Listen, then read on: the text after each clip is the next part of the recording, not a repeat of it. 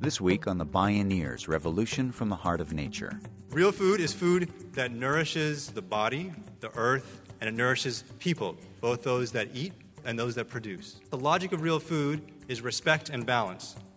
I'm Neil Harvey. Please join us this week for Radical Patriotism Growing Growers and Seeding Leaders for a Real Food Future on the Bioneers Revolution from the Heart of Nature.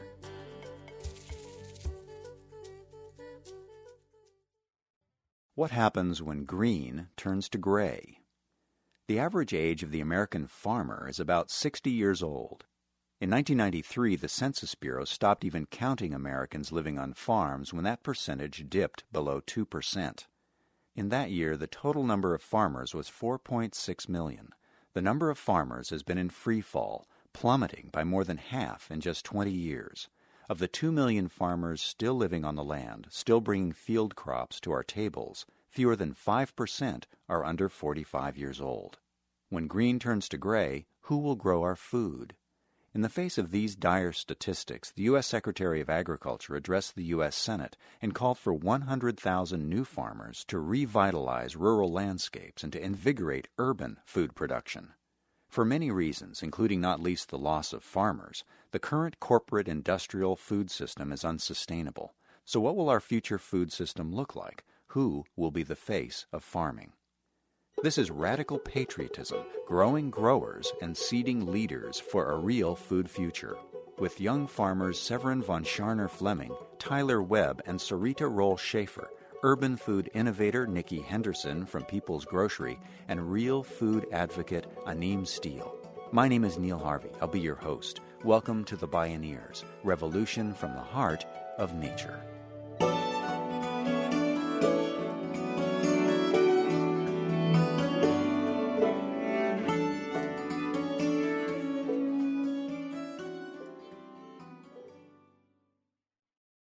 In the 1960s, while farmers were increasingly being driven off the land by the intense corporatization of agriculture, a seed head of back to the landers dispersed around the United States. They seeded what became the organic food sector. As green has turned to gray, today these agricultural pathfinders are the elders for a new generation of innovation and social change Young farmers, food entrepreneurs, and advocates for food justice are turning the crank of the evolutionary spiral. With it, they're deliberately reinventing a radical patriotism founded in a return to local agriculture and community. And I'm a farmer, I'm a young farmer, and I'm here to tell you about explosive movement that's going on around this country. Very hardworking young people, as I like to say, working like dogs and eating like kings it's a very practical set of people that I'm sure you'd like to hang out with. Severin von Tscharner Fleming spent a year with America's next generation farmers making a documentary film titled The Greenhorns. Her project sprouted into more than a film. It has become an emerging movement as well as a nonprofit organization called Greenhorns that provides multimedia resources, social networking, and training. Severin herself farms in New York's storied Hudson Valley she spoke on the subject of growing growers and the 100,000 New Farmers Challenge at a recent Bioneers conference. The first question is why farm? Conventional wisdom would say, oh, it's terribly drudgery, drudgery. One reason is living your life outside, living your life with having a quiet mind, caring for the land, spending a lot of time with one place and in commitment with that one place. Another reason is that it's hard in a culture that's driven by consumerism and you know zoom in zoom out iphone culture doing something that's really challenging physically culturally emotionally has a real appeal. The big project obviously is re-regionalizing our food supply.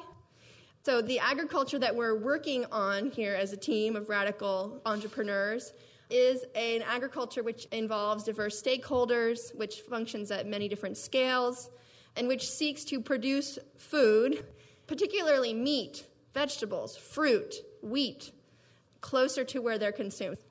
That also means processing must be relocalized. Cheese making, pickle factories, juice pressing, cold storage, yogurt. You know, in many places, the buildings and equipment is still there. In this culture of young farmers, there is tremendous punk spirit. We are just all of us starting institutions you wouldn't believe. So you have biodynamic compost workshops, distribution workshop, pasture walk, small grain, harvesting wheat, yoking oxen, threshing oats, farming with horses, foraging, dairy, honey, tying knots, butchery. You know, Greenhorns, which is a group I've started, we are very focused on these mixers. 97 mixers around the country, focusing on the work songs. Obviously, we embrace technology, if not GMOs. We do embrace bicycle powered spit roasting. We did a workshop called It Takes a Village to Make a Sausage. and we had organic beer, but we did it on a conventional apple farm in their shed. Unsurprisingly, this is a movement that has a lot of women in it. Women not necessarily coming from a farm background. There are precedents, historical precedents for people coming from non farming backgrounds entering agriculture. So in Vermont, there's a great statistic. The fastest growing demographic in Vermont agriculture is young women under the age of 25. So, yeah. And so these young women and young men are flocking to places like Vermont in order to be trained by our elders in this movement, our predecessors, our cherished teachers who have, in the time before the internet, founded the organic movement. Regional groups all over the country, these networks, which are only one generation old, which have indeed nurtured us and trained us up to take on this job. The Greenhorns website is a thriving network hub for young farmers and their supporters Online resources include a farm mapping project and job listings, as well as the popular downloadable Beginner's Guide to Farming and a podcast archive of interviews of young farmers from Severin's weekly radio show. Ultimately, it's about food and understanding the explosive potential of controlling your own food supply and holding fast to the traditions and also the future of that food supply. Our mission is clear. We are here to serve our country food. We are patriotic in a very radical sense, and we express our patriotism in a very practical way. These are old ideas. This is an old practice, this farming business. Yoking yourself to the task at hand made sense at the founding of our nation, a nation based on the principles of self sufficiency, self determination. We have barns still standing, barely, beautiful barns that were built from virgin timbers by people who were very in touch with the utopia they were building, this American democracy. And I would say that the spirit of the young farmers today is similarly in touch with that utopia, and we're ready.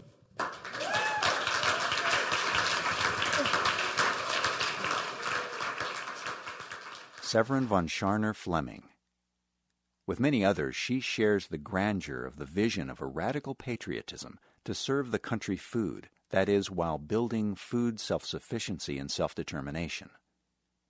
Tyler Webb is a young dairy farmer from Franklin County, Vermont. During the summer break from his graduate studies in agronomy and grazing management at University of Vermont, Webb's advisor gave him a choice sit in the lab and count fecal parasites and sheep turds, or get out there and just start farming. Webb decided to rent 40 acres of pasture near Burlington for a small herd of dairy cows. He got hooked immediately. He loved working outside. Now his teachers were cows, and they started grading him strictly and in real time.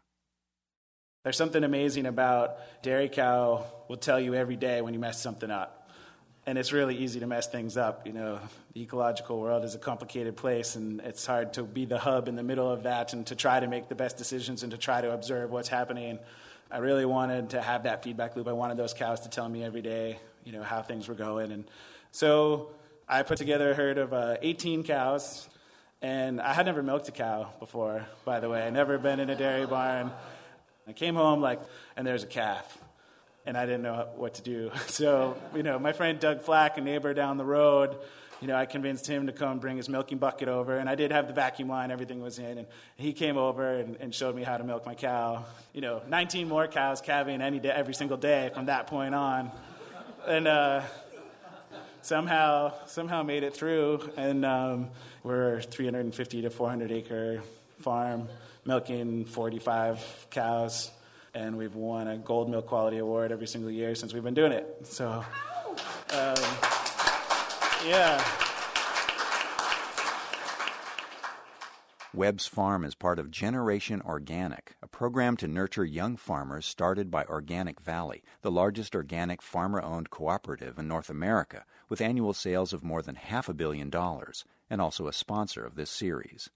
The company provides the mentorship new farmers need to get started and become successful in the business of agriculture, sometimes in partnership with other committed organic companies such as Stonyfield Farm. One of the unique aspects about Organic Valley as a co op is that it's a farmer owned co op. And the unique aspect of the business structure is that you generate enough money you know, to pay the expenses, and then you pay the farmers, and then everybody else gets what's left. There's no sort of impetus within the business structure to cut corners and cheapen things. You know, the farmers set really set how we want to farm. And often cases, you know, it's, it's above and beyond the organic standards. We're looking into animal welfare things. We're increasing our pasture standards. We also have a partnership with Research Studies with Stonyfield, where we're doing work on just as farmers trying to learn more about our cows and our impact they're having on the land base, what they're eating, but also specifically like from a atmospheric carbon sequestration, managing your cows in an intensive rotational grazing system, managing large tracts of land in constant vegetative vigorous growth the impact that, say, that would have on sequestering atmospheric carbon from moving your cows every 12 hours versus every 24 versus every four days. These are initiatives within the co op, which is just, you know, an interest in taking those steps towards understanding that we now are, are, trying to actively involve the next generation of farmers. We built two cabins on our farm, and we have a posting on the Grow Food website and attract uh, farm interns every year who come and join us from May into November and Melanie and I have built a farm where it's just us two and our two interns. So. Awesome.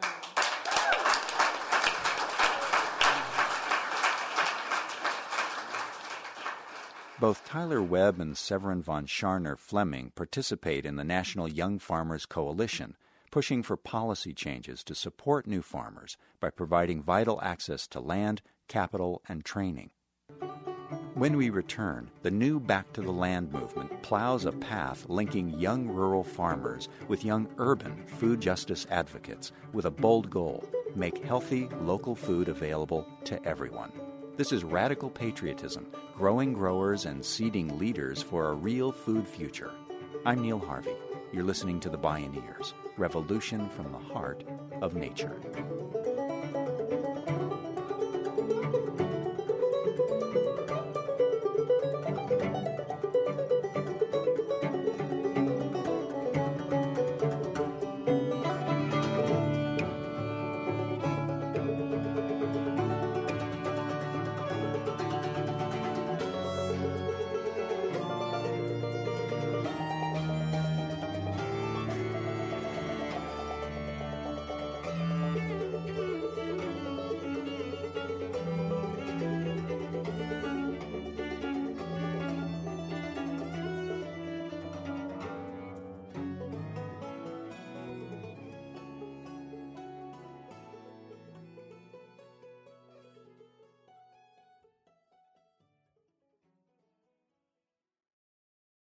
Bioneers Revolution from the Heart of Nature is made possible in part by John Masters Organics.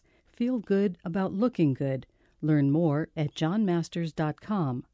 Free distribution of this program is made possible in part by support from listeners like you.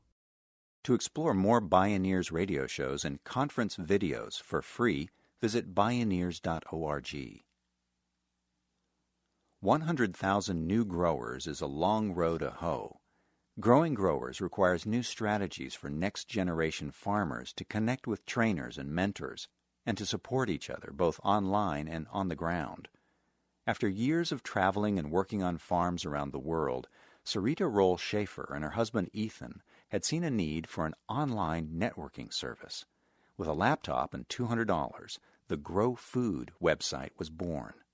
Farmers log on and set up profiles about what they're willing to teach and what they want to learn. In its first 10 years, Grow Food connected nearly 25,000 farmers with more than 2,500 farms and food projects in the U.S. and 54 other countries.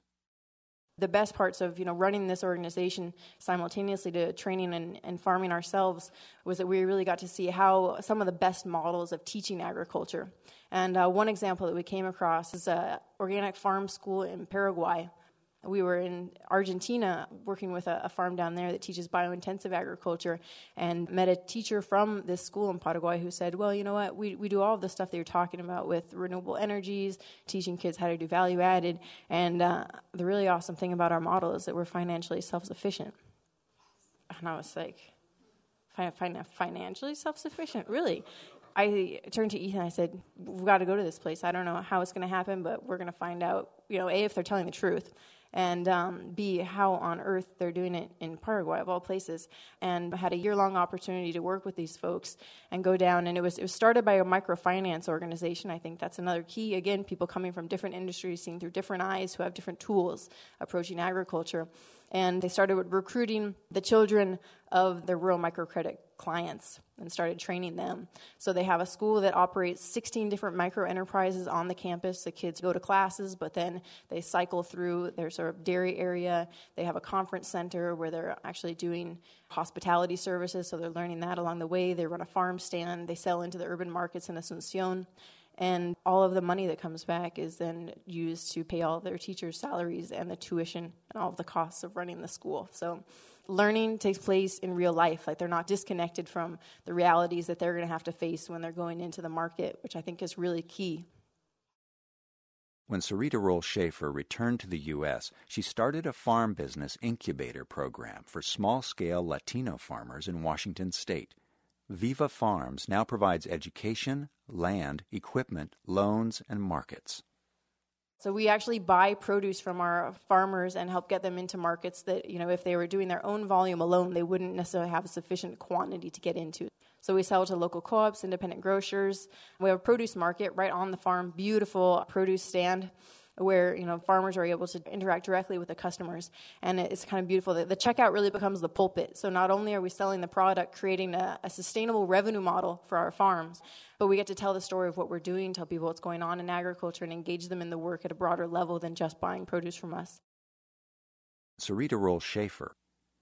Because corporate food store chains have consistently failed to provide low income communities with access to healthy and local food, urban food deserts are suffering badly from the rising epidemic of obesity and chronic illness such as diabetes. Community supported agriculture programs, farmers markets, and grassroots food justice organizations are working to change that. The People's Grocery in West Oakland, California was founded in 2002 to address the health and economic disparities of its diverse urban neighborhood by building a healthy and just local food system. Nikki Henderson is the People's Groceries Executive Director. Part of getting people riled up and part of really tapping into the pulse and the lifeblood of a community is its youth. And throughout history, we've seen that. You know, youth tend to be the most rowdy, they tend to be the ones who are really passionate. And so when People's Grocery first started, we were looking for youth that knew they needed something different, but didn't quite know how to get it. And that was a beautiful way to set the stage for a conversation. Now, the conversation was happening in West Oakland. The public health department tried to do it, schools were trying to do it, a bunch of people were trying to do it. But in terms of community led food conversations, that hadn't really happened since the 80s. This was youth riding around in a van, the mobile market, if anybody remembers that. Youth riding around in a van with hip hop blasting, really loud colors they were wearing, selling food on the corner right? Perfect outreach tool. The People's Grocery first began working with high school students, teaching them about food and healthy eating. But as the saying goes, they found it takes a village. We shut down our youth program because we weren't getting results. The youth would be changed, but then if their parents who were buying the food weren't buying the kind of food that now they're jazzed about eating, it might last for another three months while they tried to argue with everyone around them to try to keep that lifestyle, then it would go away. And so that's why we now work with families. And we do that through a mixture of place based work. So we have a garden that demonstrates what the change actually looks like. We have a leadership development program so people can hone their own ability to lead things that they care about. And we have a racial healing slash emotional intelligence program that can allow people to get through issues they have when it comes to interacting with other people. That's really important when dealing with communities of color and low income communities. We're looking into getting board members who are way younger than me so that they can advise on the youth stuff. All but one of my staff is older than me. And the fact that we're such a mixed generational group, my ability to be a youth leader has quadrupled just in this short space of time because of what I've been pushed into, being in an intergenerational space and having different age groups all around me, having to push my leadership in a different place. And it's also allowed me, as a peer in youth circles, to really expand the possibility of what's possible in terms of social change. More importantly, I think it's bridged its gap between adults, very, very young children, and people who are kind of in the middle when it comes to how you cause social change together and how you be kind of a family structure in the youth organizing space and what the evolution of that looks like. Nikki Henderson of the People's Grocery, which is now among the mushrooming numbers of urban outlets for real food, food that nourishes the body, the earth, and the people who produce and eat it. Food justice advocate Anim Steel seeks solutions to the growing disconnect between urban Americans and their food supply. He's director of national programs at a Boston based nonprofit organization called the Food Project around the idea of teaching teens to grow food. Each year, the Food Project grows a quarter million pounds of organic produce to sell at farmers markets and donates thousands of pounds to local hunger relief organizations. Steel has trained more than 700 young community leaders while forging a network of 5,000 young food activists and farmers. In 2008, Steel co founded the Real Food Challenge to tap the power of students to move markets. Institutions of higher education spend $5 billion a year on food. The idea is to engage students to encourage colleges and universities across the U.S. to use their purchasing power to move the needle to a real food economy. The goal is to shift $1 billion of existing university food budgets towards local, community based, fair, ecologically sound, and humane food sources by 2020. And we thought we could do it because students have power in this situation. They don't necessarily know it, but they are the ultimate customers. And we could do it if there is strong student leadership. In three years, we built a network of over 5,000 students at 350 colleges. Students supported by the Real Food Challenge have won $45 million in real food commitments from their universities. And I talked about the dollars we've shifted. Our goal and our estimation is that in 10 years we could shift a billion dollars of annual food purchases, right? And also set a precedent for other kinds of institutions, right? We want to see this ripple effect uh, ripple out, because that's what ripple effects do. And um, so we're beginning to wonder if this is one of the fastest ways to catalyze change in the system, right? Use existing food budgets, right? No new money, just change how it goes. And, and I, I suggest it's like a different kind of activism. It's like voting with your dollar, but instead of that, you're voting with a billion dollars, right? It's, it's kind of like a boycott, but um, it's more like a procot, right? We're strategically investing in the kind of economy and, and social justice and environmental outcomes that we want. And I want to tell you that the Real Food Challenge is just one part of a larger food movement. One thing that we're doing now is to make sure everyone can be a part of this movement. So we're starting an initiative called Live Real. Live Real allows people to go to a website or also meet people in person and say, This is the commitment I made in my life, right? I learned how to make jollof rice, I'm sharing with my neighbors. I'm giving up junk food and soda for 30 days. I'm starting a garden, I'm helping my elderly neighbor with their food purchases. I'm going to the grocery store for them. Whatever it is, where you are starting, where you begin, even the small thing, we're going to share that. We're going to build community. We're training, uh, investing in the leadership of, of young people, especially those on the front lines. And I look forward to being in this movement, food, otherwise, with you. Thank you very much. Oh!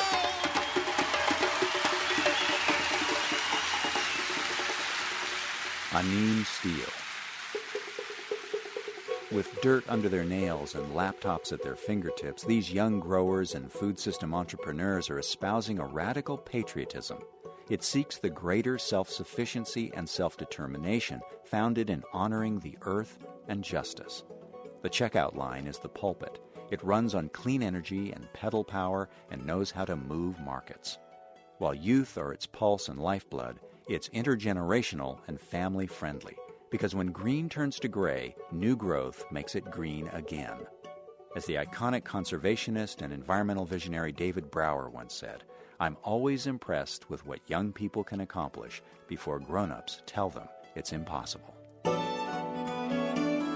Radical patriotism, growing growers and seeding leaders for a real food future.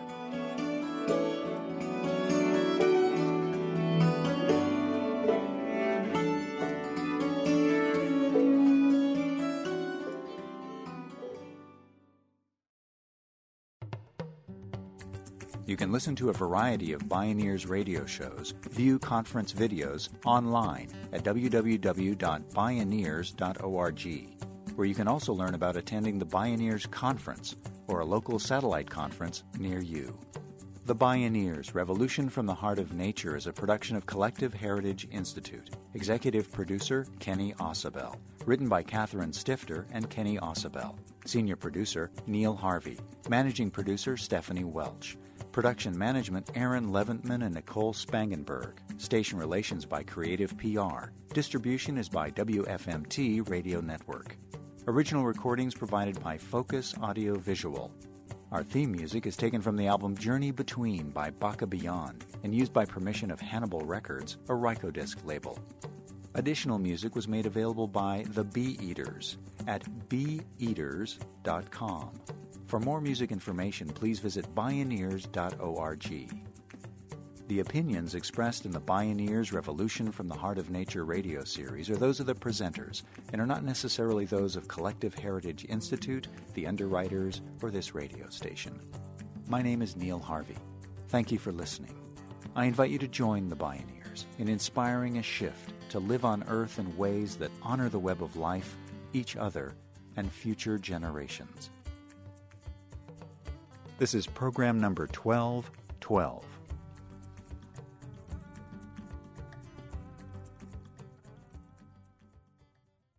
This series is made possible by Organic Valley Family of Farms, organic and family owned since 1988. Learn more at organicvalley.coop. And by Park Foundation, dedicated to heightening public awareness of critical issues. For more information, visit www.bioneers.org or call 1 877 Bioneer.